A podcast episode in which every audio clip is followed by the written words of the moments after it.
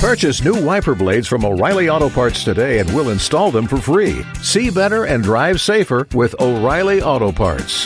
oh, oh, oh O'Reilly Auto Parts. And now, now, it's the Mike Calta Show.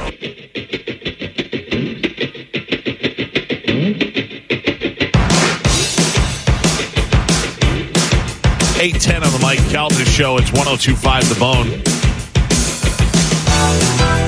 We had a phenomenal weekend for comedy here in Tampa Bay as the debut of the Sunshine Comedy Festival happened, and it uh, it was awesome. Those guys put on a great uh, job. There were shows all over Tampa Bay.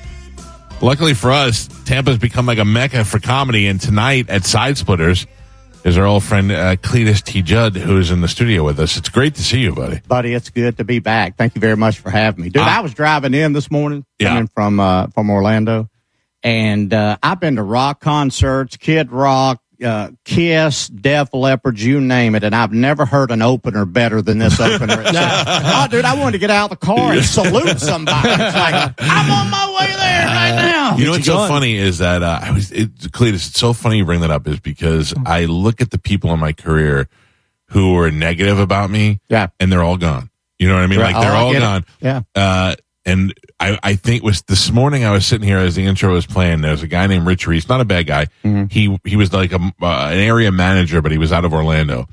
And when we started with that intro, he called my general manager and he said, I, "It's too long. I don't like it." Oh, don't, no. And he goes, "What do you mean?" He goes, "It, it doesn't. It's stopping the." And I and my general manager thankfully had the common sense to say, "Listen, it's the way I see it. It's kind of like a hey, the show's on. Everybody kind of wake Yeah, up and get going." Yeah.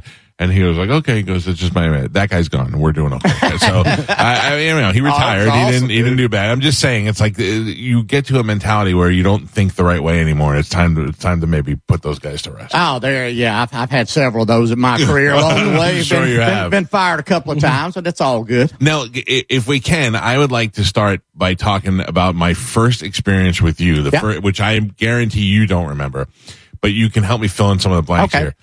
Th- Now, I here I am. Uh, I work for a country radio station with a guy named AW. Do you remember him at all? AW was so. in Montana, and they, they brought him in here. And they made a Q105 a country station. Mm-hmm. It was AW, me, and a lady named Carmen. Not the, not our Carmen. By the way, our Carmen's back at the station, so when Good you hear the headphones, you don't Hi freak there. out. Yeah. Um, and we were on this morning show together, and I just did not fit in. I'm still uh, barely out of New York. I know nothing about country music, Yeah. and nor do I care to learn about it. Right. So I'm uh, I'm in the studio with a guy who I genuinely like as a human being, but see no future in the show. I'm just in a stuck spot. but I learned so much about the country business. Yeah. And I love the country artist. I have never seen, having worked in rock and top 40, I've never seen people more interested in working for their success than country artists. Yeah. They will come to your birthday party. They will do luncheons. They will call your show every day. They're like, I, the, I want to be there to help promote my own bit. Like it's the smartest way to be. Yeah. So they do these things every year. They do the the uh, CMA awards and the other awards, and and but they did this one thing where, and I don't even know what I think it was the uh, Fan Fest in Oh, yeah. Nashville, Yeah, absolutely. And they brought us to a recording studio somewhere, maybe very famous. I don't know, but it was a recording Yeah. studio in a building, and and and like five or six radio stations. Yeah, you make your rounds right there. Right. Uh, yeah, absolutely. and that was my first time really in the in the I was up in the uh, upstairs level. Yeah. They had breakfast, so I was getting a little bagel, and I said, "I have seen the most beautiful woman I have ever seen in my life," and it Mm. was that woman who turned out to be gay, who is Chely. Chely Wright. Chely Wright. Chely Wright, Ah, yeah. She was Smoking I- hot. Oh my god! Oh, yeah, absolutely. And uh, then I went downstairs, did all my interviews and all that. And then later on, I went upstairs, and you came bursting the door like Kramer. Uh-oh. No, it wasn't bad. You were, you were. I didn't know who you were then, You and a lot of other people, too. you weren't the only one. but you had the you had the glasses, Yeah. and the hair, and the whole day. and you came busting through the door, and I'm like, and you, I'm like. Who is this guy louder than me in this place? and all, but I saw all the country artists flock to you, and one of them was uh, Ronnie from Brooks and Dunn. Oh, Ronnie Dunn. Yeah, and, absolutely. and he was all over you, and I was like, whoever this guy is, these guys love this guy. And then I asked, and they're like, oh, that's Cledus. He does songs, he does comedy, he does blah, blah, blah. And I went, that's great. And then over the years, as I worked on the country station, Yeah. I started doing, I started playing your songs. That, um, was the I Love NASCAR. I love NASCAR. That that got mom a single wide trailer right there. that, that was a good one. I mean, uh, it, I was I love this bar, a parody of I love this bar, and Yeah. and it was I love NASCAR, and it, people loved it. They lost their minds over it, and I, I I would play it, and I'd be like, oh yeah, let's go. And the next day, everybody's like, play a song and play a song. And did you did you make good money off of those songs, or is there not money to be made on parody? In, in the parody world, no. And I tell you a funny story about I love this bar and I love NASCAR. Toby called me uh, when he had written that, and we we were on the cell phone. He's like, "Man, I got to play something. I got to play something." I'm sitting on the bus, you know, and he starts playing. I love this bar. It's my kind of place. Uh-huh. And he went through this whole verse and chorus. Gets to the next verse, and he's like. Man, what do you think about it? And I said, I like mine a lot better. And he said, What do you mean yours a lot better? I said, I'm sitting here writing the parody as you're going down through there. And I wrote, I love this, uh, I love NASCAR. Yeah. that, that was a big one. But no, in the parody world, you know, the, the publishers and the original writers make, make all the money. yeah, that's Uh, why I thought. Yeah, because they own the copyright. I, you know, used to you had to get permission. You know, you go to the publishers, and you have to beg and ask. And uh, the only person that ever turned me down, ever in the entire music, and I've done probably twelve or fourteen albums, Right. you know, hundreds of videos or whatever, uh, was Garth. I was gonna say, was it Garth? Of, of all people, Garth, I was um, I was at a golf tournament and he comes up to me and he says, "Hey, aren't you Cledus?" And I said, "Yeah." You know, I was enamored to meet him for the first time. He's like, "Man, I'm not a big fan." Oh, wow, went out of his way to. Oh, yeah, yeah. Well, well, it's good to see you. Yeah, how's the kid? But he said, my kids love you. Oh. And so that kind of broke the ice. yeah, that's okay. And he said, man, you know, the the song we did, he had one, him and Trisha did one called In Another's Eyes, which was a, a duet. And of course, I did one called You Need Another Size. And he Was said, man, that Trisha? song's up. Yeah, well. Yeah. I didn't say that at the time, but he, um, he said it's up for a, a Grammy and, you know, we just, we really don't want to put anything out on top of it. And, you know, just can you wait a little? I'm thinking, man, you done sold more records than the Yeah. damn Beatles. Yeah. And you worried about some little parody act going to knock you out of a Grammy. I'm not making near enough money in this Right, business. I know, it's So I did the song anyway, and he still won the Grammy, Uh-huh. and we've been friends ever since. a So, Grammy, like he cares about that. At oh, he could care less. Yeah. But man, you were talking about Ronnie Dunn. I tell you the best story on, on Brooks and Dunn. I was on an Amtrak train because I'm fr- I don't like to fly. I was on a, a bad flight uh, coming out of Orlando one time and got my nose broke and How was it a big plane or a private plane, big Uh, plane. I and was would it out- dro- drop? Uh, it was, I was actually flying out of Kansas City to Orlando and I'd been out with Kenny Chesney, uh, that weekend with him. And it was a beautiful day outside. It was like on a Sunday morning. There was a big festival in Orlando we were doing. 737 plane, three on one side, three on the other. I, we get up 30,000 feet. I tell my, my road manager, T-Bone, I said, I'm going to go back in the back of the plane, get some rest and get ready to do the show. And that's back when you got a pillow and a blanket, Yeah, you know, back in the cool days. And I go back and lay down in the very last row of the plane. I put my head against the window. You know, I'm just looking at beautiful days, Yeah. sunny skies, blue skies. Ten minutes after I laid down, I pulled the, the shade to, I was stuck to the luggage racks. Wow, I mean, literally, literally, I went from laying with my head to the window, completely inverted, and landed in the aisle of the plane. Holy cow! And I'll never forget this. I mean, if you didn't have your seatbelt on at the time, you weren't in your same seat. It was that violent. And I'll never forget the stewardess was back there going, Sir, can you please get in your seat? You know, I'm like, No, no kidding. I'm doing my damnedest. I promise I'm trying. And when I stood up in the plane, uh, I finally got sit down in a, the other side in a center seat. And man, as soon as I was trying to put my seatbelt on, Right. and as we hit more turbulence, and my face hit that tray table in Oh, front of me, my and my face exploded like Tyson hit me right in the nut. Blood went everywhere. I mean, it was horrible. And the next thing I remember, dude, I'm telling you, Mike, God is my witness. That plane went up on its, it went vertical, and I was looking out the other window where I was just at Right. about three seconds there, yeah. And the plane just started free falling. Oh, No, nobody was saying a word. All you could hear was uh, air. It was just, Oh, and I thought, okay. All I could think about was a purple bicycle I got when I was four years old. I have no That- idea. that popped into that, your that popped in my head, and I thought, this is my destiny. I'm dying in a plane crash. yeah. And uh, there was nobody saying anything. And eventually, the pilot pulled out of it, and we landed in Orlando. You like, finally, I'll be respected as a musician when I die, like Buddy Holly. Oh yeah, hey, this will be my destiny right here. And, and I told that stewardess, I said, the best thing them pilots can do is not come out of there. Yeah. They're going to tote an ass whooping if they do. This has been the worst. ex- And do you know, man, it cost me, honestly, I, I would say over the course of my career, millions of dollars from not flying. from that. Yeah. I mean, I took uh, I, Amtrak. I, I, I, just never would But get on don't you know another airplane. that just the uh, odds of I, never you, happening again? Listen, you talk. Hey, I've been through counseling, therapy, hypnotist, you name it. Uh, I had a showcase to do in Anaheim, California at the Improv. I did a show in Nashville, and this company, Levity, said, "Man, we'd love to get you to come out out to LA, showcase for us, maybe do something out a there." big company. Look here, dude. Yeah, you know who they are. I drove Oh, wow. from Nashville, Tennessee with a buddy of mine, Monty. We drove three days to Anaheim, California, got out of the car, went on stage and did nine minutes wow. and drove back. Didn't get the party. I thought you were going to say you, Didn't get the you took your purple bike everywhere. you you've not flown one time since then, I, or you I. I, I did. When I was at Celebrity Fit Club, they brought in this hypnotist Oh, yeah. from um, Germany or something that was trying to get me over that fear. And if you ever watch the last episode of that on VH1, they, they, they, they do this thing where they put you in these awkward positions. And they said, well, we're just going to take you down to LAX and let you look around and get the feel of the airport. I'm like, I'd be glad to go, but I ain't flying. Mm-hmm. So we get there and we're sitting in the in the terminal and there's a big 737 Southwest jet sitting out there and they said, "What do you think about maybe walking on the plane?" No, there's nobody on it. Nobody on it. Just walk down the aisle and check it out. I said, "Look, I'll tell you, I'll be glad to walk on it, but I ain't flying." Uh-huh. We get on the plane and I'm sitting in the front seat. My Stacy, my therapist, is right there and she's telling me all this stuff. And the next thing you know, these people are starting to get on the plane. I'm like, I'm telling y'all, I'm fixing to knock every wind in this thing out. I'm not going anywhere off the ground. Uh-huh. And all of a sudden she hits me with, well, what if I tell you that your daughter, who was two at the time, is wanting to see her daddy and she's waiting on him in Phoenix? Ooh, they really got you good there. And dude, I, I start squalling like Yeah. a four year old. And I said, first of all, my daughter isn't in Phoenix. I just talked to her and her mom this morning. They were in Kentucky.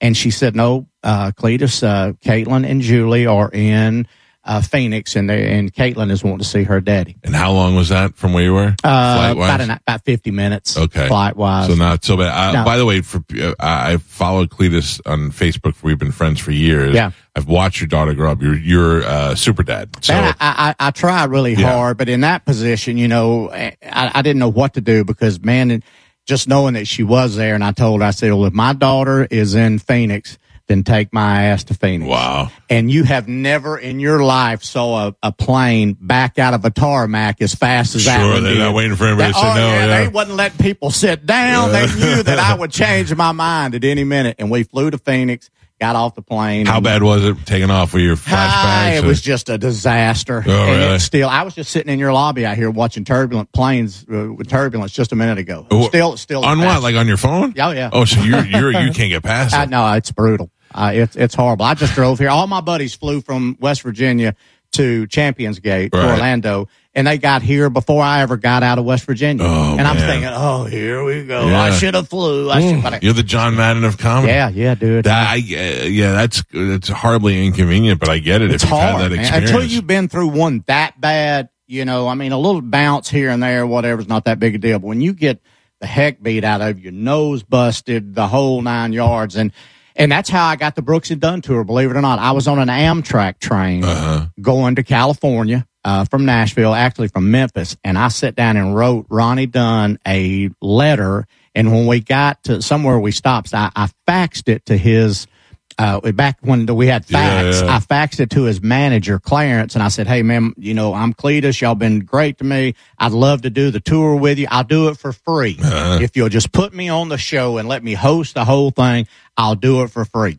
And by the time I got back to California, I had a fax machine in my ho- a fax uh, copy in my room that said, if you're willing to work for free for this tour, then we're going to be willing to pay you. And Ronnie Dunn had uh, sent me a letter, and they put me on the tour for three years. Wow, that's great. Yeah, it was a good deal. Those guys are. Uh, those guys are. I don't know any. uh, Uh, Like, first class. They never worked for anybody no better than than Kix Ronnie. Period. he. So with one of my first times broadcasting from Las Vegas. What is that? The CMA Awards. Yeah, that's ACM. ACM Awards. Yeah, ACM yeah, Awards. yeah. uh, I'm I'm at a hotel and you know the same thing. They're bringing everybody by. They first of all, this is the best. They come over and they go, "Hey, listen, we we don't want you to turn any guests down. You can tape it and never use the interview. Right, we don't right. turn it." And I was like, "Yeah, okay, whatever." Yeah, we'll do Cledus that way. Yeah, and the first thing they bring me over is this uh, Asian man in a cowboy hat, and they don't give me any context. I have no no idea what's going. on. And the guy just hands me his card. Charlie Nakatami, Nakatumi. Ah, he didn't make it. Yeah, I don't. I don't remember. no, no, no. he was evidently he is a huge country promoter from Japan. Oh, okay, And yeah. he was bringing artists over to Japan, and, and I'm like, why do I want to talk? And I, and but, but but also they give me this guy, and they don't tell me who he is. So now I'm just looking at a guy who barely speaks English at a country that I'm perplexed. But um, Kix Brooks comes in and he sits down. He's the little one, right? Yeah, yeah, yeah. And uh, he sits down and I go, so what do you, so we're recording, but we're live recording. So I go, so what do you do? You and Ronnie get up and flip a coin and says, who has to do the stupid radio interviews this morning? He started laughing. He goes, no, no. He goes, uh, uh, Ronnie and his wife, it's their, actually their wedding anniversary. And I told him he could have the day off and he could hang out with his wife. And I go, how long they've been married? He's like, oh, like 20 something years. And I go, well, big deal. I go, it's not like they're going to have sex today on their marriage. I go, she's definitely not giving him oral. And he sits back and he goes, are we, are we on the radio right now? Yeah, we The are. Country artists have never had anything like I, like, if I would have, if I was smart and I would have listened to the Yoda of radio, Mike Culotta, Yeah. and just tuned it down a little bit, I probably could have been huge in the country radio area because I was the only one at the time where they were shifting the music. It was going a little bit less Garth and a little bit more Big and Rich. If I had just listened to Culotta a little more, I probably would have had a really good future. Yeah, but dude, that that anytime you have to shift it down, True. That's that's not who you are, and you've got to live with that and deal with that. And I trust me, I've had that that happen as well. Culotta was the only one that never done that to me. Yeah. Uh, and he is the, you know, when I was at, when I was at QYK, by far the best experience radio wise I'd ever had. I came here and Was that your first full time gig? yeah, yeah, It was 2005 when I came here. And myself, Steve Austin, you know, Mm-hmm. friend of yours, Chad Brock, and uh, Rita Cicarillo. And you know, man, Boy, that where's that creature? I have no clue. I have never seen. If you want to, I, I, I, I have never worked with her like directly, so Yeah. I can't tell you a good thing or a bad thing. Only what my observations are. I have never seen radio people more afraid of firing a woman than that woman. Because she had been there for a hundred years. She brought nothing and nobody liked her and she didn't like anybody else. I don't know how she was on your show, but I I remember, uh, when Skip was there, he hated her Yeah. and nobody could do anything because they couldn't get rid of her. And I, oh, so now I hate her because I don't know her, but I hear all these guys hate her. And one day she walks in, just out of the blue, like Costanza one day walks in with a wig on. And, and I go, I mean, like a bowl headed wig that was totally different. Hmm. And, and she was walking on the hall and I go, what's with the wig? And they go, everybody's like, we don't know. We don't know what we can say. What we can't say. We can't make money. you know, Oh, I never had, Rita, Rita was I, Rita was good at what she did. I I won her over by farting a lot. You know, and I'd walk by Oh, her and gets just it, time, yeah, and yeah. Mm. she would laugh. and, but but no no trouble there. But it was uh it was the the best time ever. But like I was telling you, it was, bittersweet because man, I was so far from home. Yeah. My, my daughter was in in Kentucky, j- just getting life started, and I'd been here about. I guess Mike probably a year and a half or so, and Culotta walked in on a um, Well, let me give everybody some context. Mike Culotta is the guy who ran uh, the CBS Infinity Yes. Radio here in Tampa. I worked over there at the sports station, and he was one of the few people that said, you know, this guy needs to be doing something else, and worked to get me better job while I was Yeah. over there. And then when uh, Skip Mahaffey left that station because he didn't realize he was not the star, he was part of a machine. Right. When he left, it's you have a huge void to fill. And I went, I don't know what they're gonna. And when Mike Culotta thought, I'm gonna bring in Cledus and Chad Brock, you got two country stars, two national guys now being put together on a local show. It was one of the most brilliant things I've ever. I've Man, ever it heard. was really good, and we always said Chad Brock was the worst radio guy in the world. Yeah. we would not give Chad his spot, you know, live spots Right. until five seconds before he's supposed to read them. He'd butcher them, give out the wrong interest rate, the car dealerships. But you know what? The, the, the, the this town loved him. Yeah. He was the, and I said, just shut up and play the bass, Chad. You ain't got to be mm-hmm. the, be the star. People loved you. But working with Culotta, man, he, after that year and a half that I was here and I was traveling back and forth, driving because I didn't fly to see my kid and Mike on a Friday afternoon. I've never really told the story a ton, but Mike walked in and on a Friday after the show and he said, Hey man, take this, take this envelope home, check it out and see what you think. Ratings were great. Yeah. You know, we were killing it. Bonuses, you know, it was just insane. And so I went and played golf at Feather Sound that day. Got home that evening and I opened up this this envelope and, and I'm reading it and I'm it's it's like this contract and I'm reading more and more and then I get down to these numbers and it was like five years. I'm like, oh, that's a long time. Two million dollars. Uh-huh. I went, oh, let me let me reread that again. I've just been offered a five year deal, you know, with everything included in excess of two million dollars, and I start screaming and yelling. I'm thinking I'm rich. Oh dear God, I've done it. I call my buddies down in Georgia. I said, fly down. We fixing to get it on for the weekend. well, they all came down. I stayed in my, my house. I had a house. I just bought a house in Feather Sound. And, uh, then all them guys went home. And then I was left by myself in this big monstrosity of a house, looking at pictures of my daughter on the fireplace in a bedroom that she had never been in. And I started counting on my fingers. Okay, if I, if I take this five year deal, I'm going to miss first grade. I'm going to miss part of second grade, third grade, but I will be getting back around the fourth grade. And mm. you got to really consider that yeah, stuff. dude, and I would lay in my bed at night. Hon- Honest to God, I know, I know it's not funny, but I would lay. I'll never forget as long as I live. I'd lay in my bed at night. and I say, God, look, I got a couple hundred G's over here in this account, and I here's what I'm willing to do. I'll give it to the to the homeless shelter. I'll give it to the church or whatever. If there's any way you can get them to to move that daddy daughter dance back about a month so I uh-huh. can make it home. Well, all the money I had never bought me any of that stuff back. You know, you can't buy memories. Once they're gone, they're gone. When Yeah. they grow up, they're gone. And uh, so I, I took that envelope that morning before I went into work, and I wrote on the outside of it, uh, "Dear Caitlin, you're worth more than what's inside this envelope." And uh, I signed it and dated it, and I put it in her hope chest, and and that's where it sits today. And when she turned 17, I, I showed it to her. And she says, "Damn, Dad, we could have worked something out." yeah, man. You know, I'm in a Chrysler 200E, and I could have been in some a Beamer or something. Are you kidding me? Uh, but man, it was. Uh, you listen. She's a 17 year old girl. You don't want her to be a stripper. You Yeah, want her to know, love man. Her father, and that. you wanted to have you know know, have her know that she's been loved since yeah, the day man. she was born. And, and, and if if I would have flown. You know, it would have been it would have been easier, but still, you know. And then when I left, uh, I went you, to can Atlanta. you imagine how burnt out you would be having to drive back and forth? It and about drive killed back dude. I'm telling you right now, I can't drive to the gas station, uh, and I get out and my my hip, my left hip hurts from the the hundreds of thousands. My buddies used to say, "Man, I don't know how you do it. You know how how in the world do you do that much driving?" I drove from Georgia to Kentucky. It was 414 miles. Trust me, I know. Uh, and took Caitlin bowling for one game. Oh. Ate a hamburger and a drink at the bowling alley. Took her back to school and drove back home That's great. just I mean, because I, just needed father, that little bit of fix, Yeah. Yeah. you know, 'cause of the guilt, man, you know, and I mean, uh, I, I've still never uh, overcome the guilt. Eat Do up you- with it. Do you not? Uh, are- how is your relationship with the with her mother? Oh, mother? great, man. We're great Oh, friends. I was like, yeah, no way she would've issues moved or no, I, you know, I got a my wife. I got a great wife now. Gets uh, along with her, and I get along with my stepkids. That it's a it's a great situation. But then I went to Atlanta. Um, and worked for iHeart in Yeah. Atlanta doing uh, the bull down there. They kept me nine months and fired me.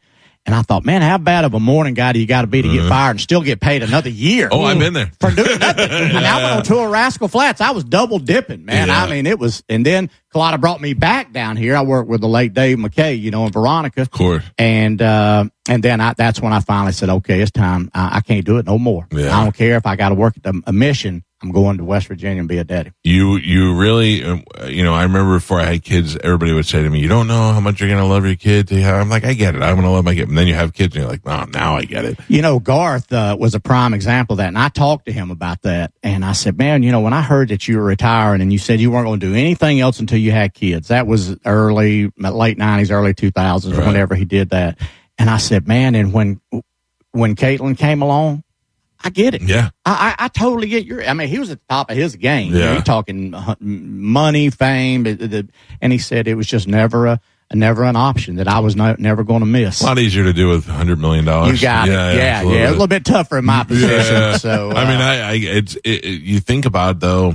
You know, now that she's seventeen, going to be eighteen, you know you did the right thing, and you did at least at least she knows that you did everything you could to spend the most time with her and make the right decisions. I mean, that's all you can ask yeah. for. Now she won't text me back. It pisses me off. oh, dude, they all turn into I, dicks. they, I'm telling the minute they get the phone and they get the car, mm-hmm. it's it's over. Yeah. You know, unless they need gas money. Right. And then they going, you know, you should have good to took the two million. That's what you should have done. You're giving me a gas card here. We My- needed the two million. I tell you, the daughters are worse. I have a, a 11 year old daughter, and she said to me one time in the most serious way, she said, "I think that I want to be." She, her, and I have a great relationship. She curses, but only in front of me. you Yeah, know? yeah. So she says to me, uh, "I think I want to be a teacher when I get older." Mm-hmm. And I go, Juliana, and she goes, "I know what you're going to say.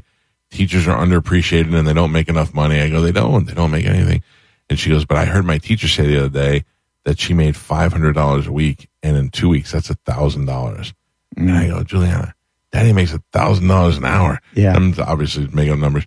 And she no, looked- he's not. No, he's not. Shut up. It's, it's, it's way more than that. no, and my and Juliana looks down, like perplexed, like the fact that she was trying to figure out the math, and then she looks up to me in all seriousness, and she goes, "Then why the f don't we have an RV?" An RV. and I went, "Is that is that the standard for success with you? Is an RV?" I'm like, "Okay." Oh, that is too funny, Yeah. man. I, I have a stepdaughter too, who is who's 19, uh, Isabella, and uh, I, the funniest story in history. She'll kill me. She's probably listening right now, but uh, they did drug testing in, in high school, and, and I think she was in the ninth grade, and uh, so she had never had you know pee in a cup or nothing, Right. you know. So they they say, okay, you go in the bathroom, you pee in a cup, sit on the back of the toilet when you're done, and then we'll we'll handle it from there. So she goes in there, and an hour later, they're looking for Isabella. They can't find her. You know, the principal's looking. They, uh, Isabella, please come to the office. They can't find her anywhere.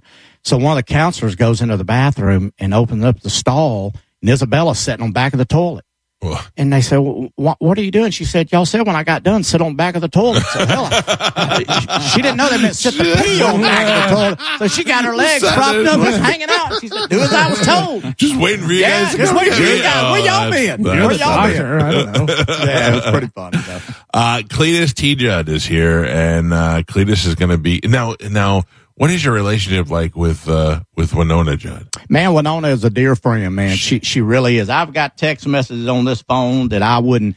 It's it's a love hate relationship. Okay. I've got them where she's cussed me like a dog. I had a song that Brantley Gilbert cut a few years ago called Three Feet of Water that that went gold that I had pitched to Wynonna originally, but she never got back with me. Right. So Brantley cut it, and boy, she lost her mind. I won't even show you the text. you wrote messages. this song, and Brantley Gilbert Yeah. cut it and it went gold. Yeah, oh, yeah. you should make some good money off of Yeah, that. it, huh? it, it went gold. You know, I had um, I've, I've had some good cuts. Yeah, I had Rascal Flatts cut. Gary LeVox's last single, who's the lead singer, of Rascal Yeah. Flatts. I was wondering that because if you're doing parody songs and you're doing well at those, that you got to have an inclination to be able to write. Songs. man, I, and I love writing uh, serious stuff uh, just about more than anything. Really? I- yeah, I, you know, radio is my my passion. I, I I love it. You know, unfortunately, I hadn't done it in a, in a couple of years. I had to sit out a non compete, and then uh, it was really funny. This is the best story on Mike right here. So I had a um, what do you a talent person call me from Cox. They were a talent acquisition person, you know, or something. When I was sitting in my house, and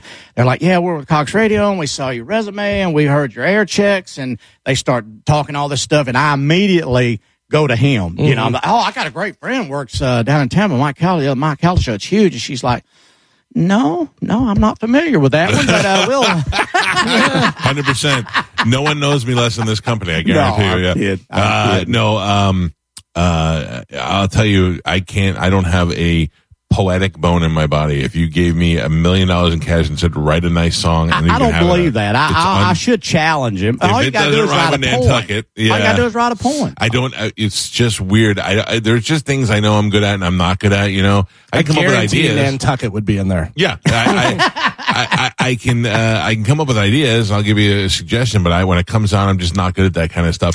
So to think that you can do that on top of being as silly as you can be, and then also write a serious song, Yeah, and that's where the the money. I've never seen a machine work like Nashville before. There's the writers, there's the publishers, there's the It's it's a little complicated, and it's not as much as it used to be. I mean, if you wrote "Achy Breaky Heart" Yeah. when Don Von Tress wrote that, he never had to, to come up with another idea Yeah. ever. He never had to strum another chord. All he had to do was go to the mailbox.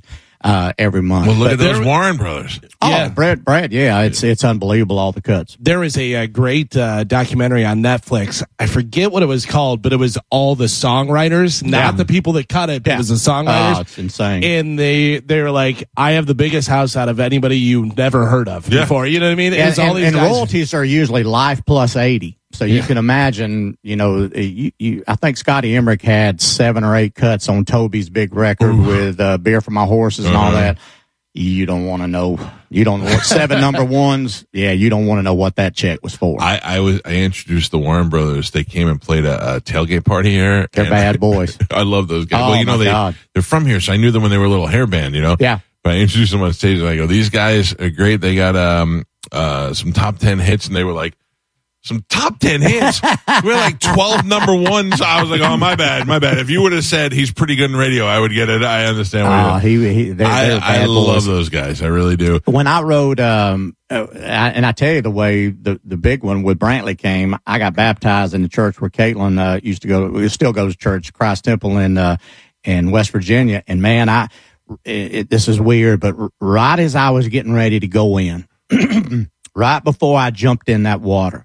Everything that I had ever done bad in my life, you know, I'm a recovering addict of 19 years. I support drug addict recovery like with a vengeance. Sure. Uh, and right before I went into this water, everything I'd ever done bad, it was almost like a Quentin Tarantino movie. It was all black and white pops of, you know, the abuse and the, the drugs and the women and the this. It was just all bad. The money that I'd made and blowed and spent and the dope and the meth. And it was like, oh my God, oh my God. I was like about to have, and then all of a sudden it just stopped Yeah. and I and I thought to myself, I'm fixing to leave all that in three feet of water. Yeah. So I jumped in and I came out the other side a different person. But before I went in there, I thought three feet of water. And then I wrote that There's with, song, Brantley and uh, Jeremy Bussey and Jace Hine, and, and and Brantley cut it. But that's that's where those ideas, you know, come Sure, from. sure. And uh, you just have to I, write them down. I get it. I just, uh, I'm sure there's been those moments and times where I might have been inspired at some point, but I never, I never yeah, actually. because you're pretty prolific. Uh, just be. I hate. I don't know if anybody's ever told y'all. Don't tell him that. No. no I, I apologize. um, uh, meth, huh? You were doing meth. Yeah, man, it what was- was, it was the bad. What was the highest level of success you had while you were still doing drugs? Like, did I know Uh, you while you were? no, no. yeah, no, you missed it by by a year, and Okay. I, and I, I'll tell you why. I started. I was a hairdresser, you know, for many many years. Right. Barber, traveled all over the world doing it. World championships of hairdressing. I mean, I've always been an overachieving underdog, is what I tell people. I never had as much talent as most, but you, you, I'd outwork you. I'd figure Right. out a way to win. And uh, I, I I swore I would never. My dad was a raging alcoholic. Uh, I swore I'd never do dope. Drinking was never an issue for me. Still could care less. But um, uh, one afternoon, 1987, uh, a guy gave me uh, some crystal meth. I said, I ain't snorting nothing up my nose. That's the grossest thing I've ever heard. And he said, Here, let me just put a little in your coffee, and you'll be fine.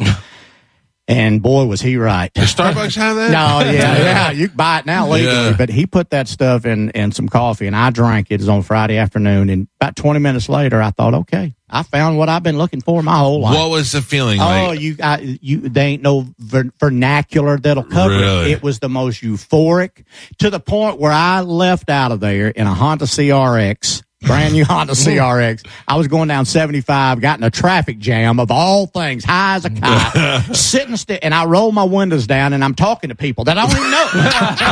those are the coolest wheels I've ever seen. Where'd you get those? Love the paint scheme on that. That thing is amazing. Uh, I know. So w- three days later, you know, with no sleep, uh, you know, start seeing the doorknobs turning and all this weird stuff. And I said, I'll never do this again until I did it again. Yeah. And the next thing you know, I become an addict. I call it dust off the devil's coffee table because it's it's it's an horrific drug. And then the cocaine came into the picture. And I was using really heavy. And then 1999, I have heart surgery. Oh, jeez. Uh, but from an addict standpoint, my mentality was, you know, you would think a normal person go, thank God I lived through it. Oh, thank you, Jesus, I made it. My mentality was, hell, I'm fixed Yeah, now. now you Let's start crank over. it up a notch. Let's go. So I did, and uh, the the moral of this story, 2004, September 11th, 2004, uh, I was in Vanderbilt Hospital. Caitlin was fixing to make her rare public appearance because Julie was having her that night. I had fifteen hundred dollars of uh, cash in one pocket and probably three grand worth of cocaine in the other. It was about two o'clock in the morning. Caitlin was born, and that's a big thing for any anybody to go through, you know. And she she was born, and I thought, okay, I got to go use. I need I need a break, you know. I got to get get my nerves Yeah, right, you yeah. know, about what's about to come. So I go in this bathroom in Vanderbilt, and it's you know all these metal doors, and nobody was in there. And so I go into the stall, and I kick the door open. I reach in my pocket, and I pull out this big big bag, tra- uh, sandwich bag full of dope and I got a quarter out of my pocket and I'm I'm sticking it down in the bag and I get as much on it as you can get, you know. And then I thought, uh oh, somebody's watching. I'm busted. And I raise up right there in that bathroom and I lean back and it was me In the mirror. in the mirror. And I thought, boy, you're a sorry son of a bitch. If you stick that dope up your nose after giving, being given the best gift you've ever been given in your life, all you've ever wanted to be was a dad because you never had one. And now you're in here snorting cocaine Yeah. your life away. And I took that bag and I slung it up against the bathroom wall, the brick wall there, and dope whenever you imagine eight ball of cocaine. It- Sure. so I'm thinking, okay, what do I do now? There's blow everywhere in this bathroom. So I get down on my hands and knees and I put my hands in the toilet water and I'm throwing it up against the wall, you know, to to try, out, try, yeah. try to get it out of there. and all of a sudden, man, I, while I was down there, I thought, while, while I'm down here, I may spend an extra minute or two, see if I can't get some peace. Yeah. And, uh, I, I said, God, I, I, I probably gonna need a little help with this one, you know, Uh-huh. because I don't, I don't want to be that dad, you know, I don't want to be that dude. And, um, and I stood up after I said my prayer and I dropped that quarter. And I don't know the significance of this, Mike. but I dropped that quarter on the floor and it start, it landed on its side and it was going in a, in a circle on its side. And, and I just kept watching and the circles got smaller and smaller. And I, I'll never forget. I said to myself, when the quarter stops, so do I and it stopped and I picked it up and I put it in my wallet where it still sits today. Really? And that was uh, as of September 11th this past year, 19 years ago that I've been I've been clean. And you, so you cut it out right there. 100%. Cold turkey. Good for you. 100 never done it. And I, let me tell you, when I came here, it it it, it was it was you know it was Yeah. I, I had to be careful. Especially when you see Joe, you're like, Oh, that, yeah, I was guy's going to ask him. While, I was going to ask him out in the yard a while ago. Um, Do you realize how many songs were in that bathroom? There was Yeah. "That's Me in the Mirror." Yeah. There was "Watching the Quarter Spin," Yeah. and then there was a rock song called "How Much Coke Can We Get on That Quarter?" yeah. and, and man, you know, I've tried to dedicate as much of my life to to. I, I told the good Lord, I said, man, if I make it through this, I, I have a platform. You know, we we have these microphones, we have social media, and so I, I try to to give as much time as I can to those that struggle with addiction. That's why I wear these shirts. You know, I, I'm addicted to empowering the addict because you got to empower them to give them the tools to beat this thing. Because the love of my child was stronger than the love for the dope. Right. But that's not the case in 95% of cases. I met a boy, yeah. I, I met a kid 25 years old that I said, man, how's your day going today? He said, not bad for facing life in prison. oh, And I said, well, you want to talk about it? And he said, yeah, I'll tell you everything. He says, when I was 13, my mother gave me a, threw me a birthday party. Uh, for my birthday party, I got a bike. There's a bicycle again. Wasn't purple though. I got a bike, a birthday cake. My cousins came over and I got a card. And when I opened up the card, it said, welcome to my world. And it was black tar heroin. gee. Oh. Oh.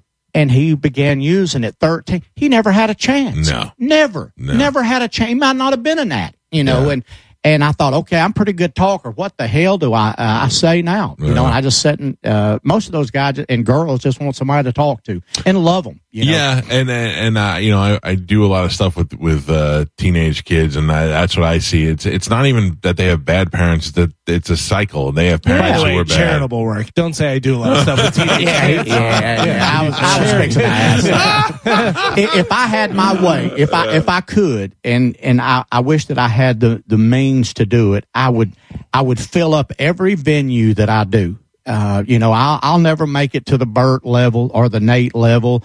I've had a great run. My my life is good. I made it to the other side. I stay in my lane now. I don't Yep. compare what I you know, I'll never, I, I may never have big ratings. I may, I, I'm, I'm at peace with any of that. But what I wish I could do is fill up every venue with addicts that, that need to be catered to and worked with and loved. Yeah. Mainly because they're they're swept under the rug. They're and people and this is what pisses me off. And I'm fixing to go on a soapbox and then you can cut me off or whatever. But they always say that's self. I got a guy at the DMV. I'm getting my license renewed, and he knows that I I work over at a place first part of the week at uh, Lawrence County Recovery. He's like.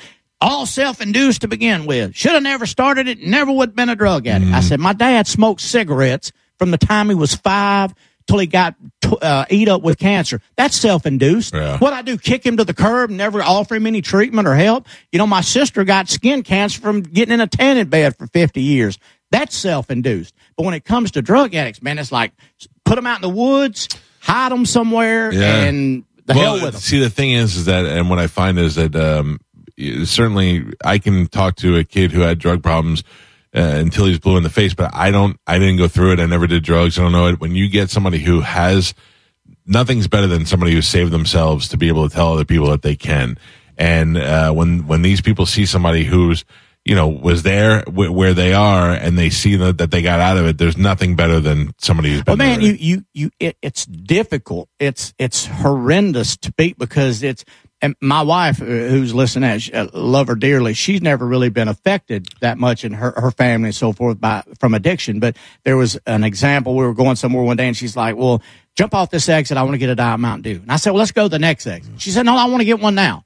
I went, "There you go." There it is, yeah. There it is. It, it you know, and addiction is anything that you want to quit and can't. I don't care if it's drugs, yeah, Star, yeah, Starbucks. I'm talking to you. yeah, yeah, yeah, anything like that. But it's it, it's it's difficult. It's hard. There's um uh, in most a lot don't, and now there's no such thing as five, ten, fifteen year drug addicts. No such thing. You know why? Because you're either in prison or you're dead. Yeah. I heard y'all talking about fentanyl earlier. I mean.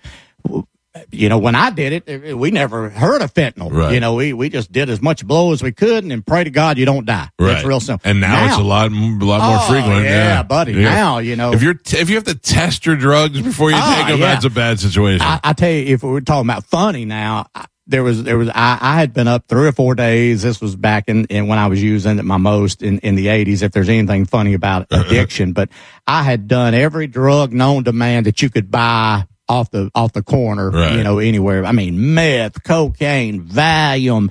Uh, weed, you name it. I, three or four days, we're all at partying, drinking in my head. I was about to blow off my shoulders. And I, I called my mom and I'm like, mom, man, I, I got to do something. This headache is about, and, and I said, you really think it's okay to take four Tylenol?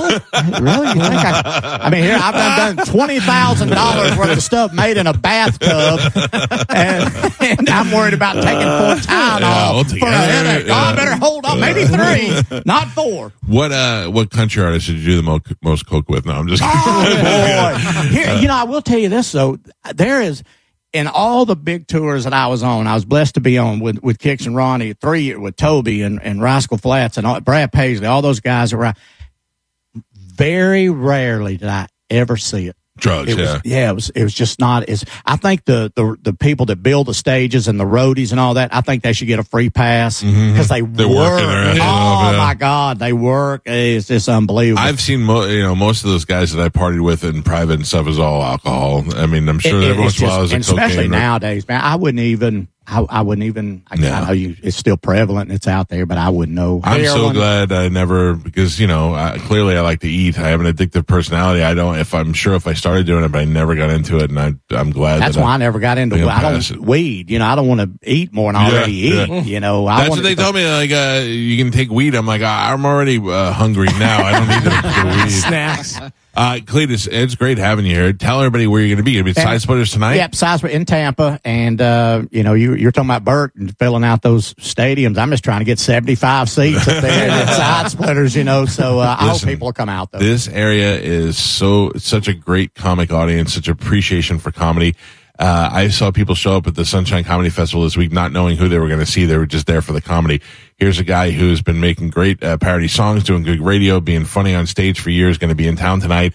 960-1197 or sidesplitterscomedy.com where you can actually go and purchase your ticket and your seats. I'll never get a chance to do this again, so I'm going to take 30 seconds and do it because I, I, I probably won't get a chance to do it again. But but the people in this area, Yeah. Tampa, St. Pete, um, eh, where, where I lived on and off here, man, they the listener, you know, loved me through some really difficult time. Yeah. I mean, you know, man, he- living here by myself, I, you know, didn't know a lot of people. And when I did good, they rewarded me. And when I did bad, they scolded me. Mm-hmm. But man, what a special place here, man, with the, these people. They're, they're wonderful human beings. It's And- like having it's like having two hundred thousand friends. Man, it, it is, and to this day, you know, I've been gone for for many years from here, but I still get messages. Oh, we miss you on QYK. We, miss, you know, I can't even apply at QYK now. You know? I mean, I, I hit lips up, and and and we were almost neighbors. There's a house right down the street from you. Oh, really? rode by the big white house on the left with all the glass. Yeah, yeah, yeah. Oh yeah, I had a contract on that, and then they said we yeah, this was in.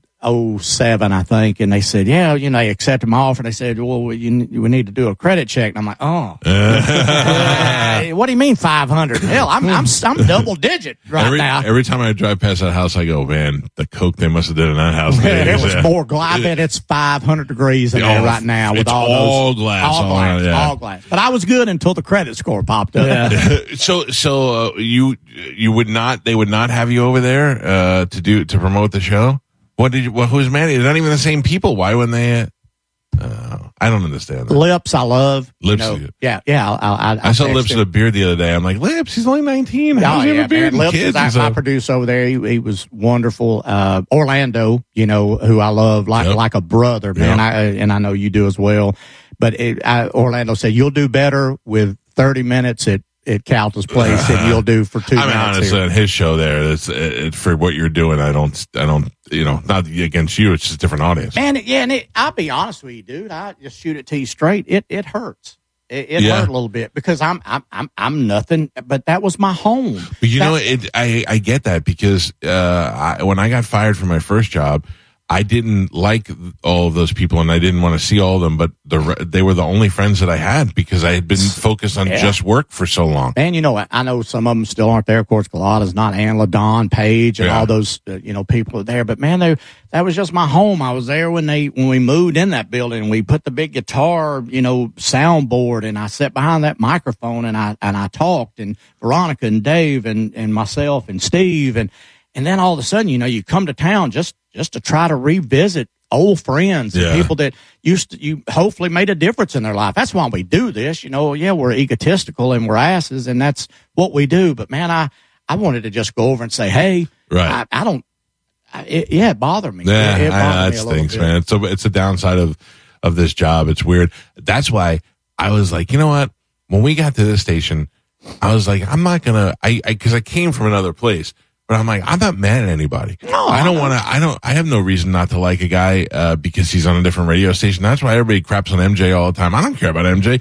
He was a dick to me when I was a kid, but in the, in the recent times I've seen him and hung around with him, he's been great to me. So what do I, I Well, can only if you judge remember when you were on the air, me and Orlando and Culotta came to the station, was on the air with you. Yes. There's nobody in the world today that will let their employees or their jocks or their morning or afternoon guys go on another station in a competitive market, Right. people meter market or whatever, and do radio. Yeah. But that to me just showed the confidence that we all have. Yeah. I'm not worried about, you know, Bubba. I mean, he, he just ruined my life. I mean, I about had a nervous breakdown the last time I was here with him. I mean, I, it Well, was insane. It all comes around, doesn't it? Yeah, it does. Uh, it? yeah. It, it does. You know. And uh, but I just wanted to, to, for whatever that's worth to the to the people in this area that that might have jumped over there on my station and listened. And I still call QYK my station, and it will always be. Yeah, This is where I planted my roots at. Yeah. Thanks for having me on, man. Hey, I, appreciate I'm happy to see you, buddy, and catch up with you. Same Great to stories today, and go see uh, Cledus at Side Splitters. Just one night tonight. Just yeah, just tonight, and I'm tonight. heading back over and play golf with them idiots for five or s- and then drive the long Christ. drive More driving. back to West Virginia. Even after that flight you took to go see your daughter on the TV show, you were like, "Okay, I did this one, but I'm never doing Dude, it I flew to Phoenix and rented a Hummer and drove back to L.A. Hell no, I wouldn't get back on an airplane, you idiot. No, it's not normal. It ain't normal up there. I love y'all, man. Uh, Thanks, thank Mike. you, I brother. We'll, appreciate you, we'll uh, take a break. It's the Mike Calta show. This is 102.5 The Bone. It's the Mike Calta Show on 102.5 The Bone. Now, a bone traffic update from the Farah and Farah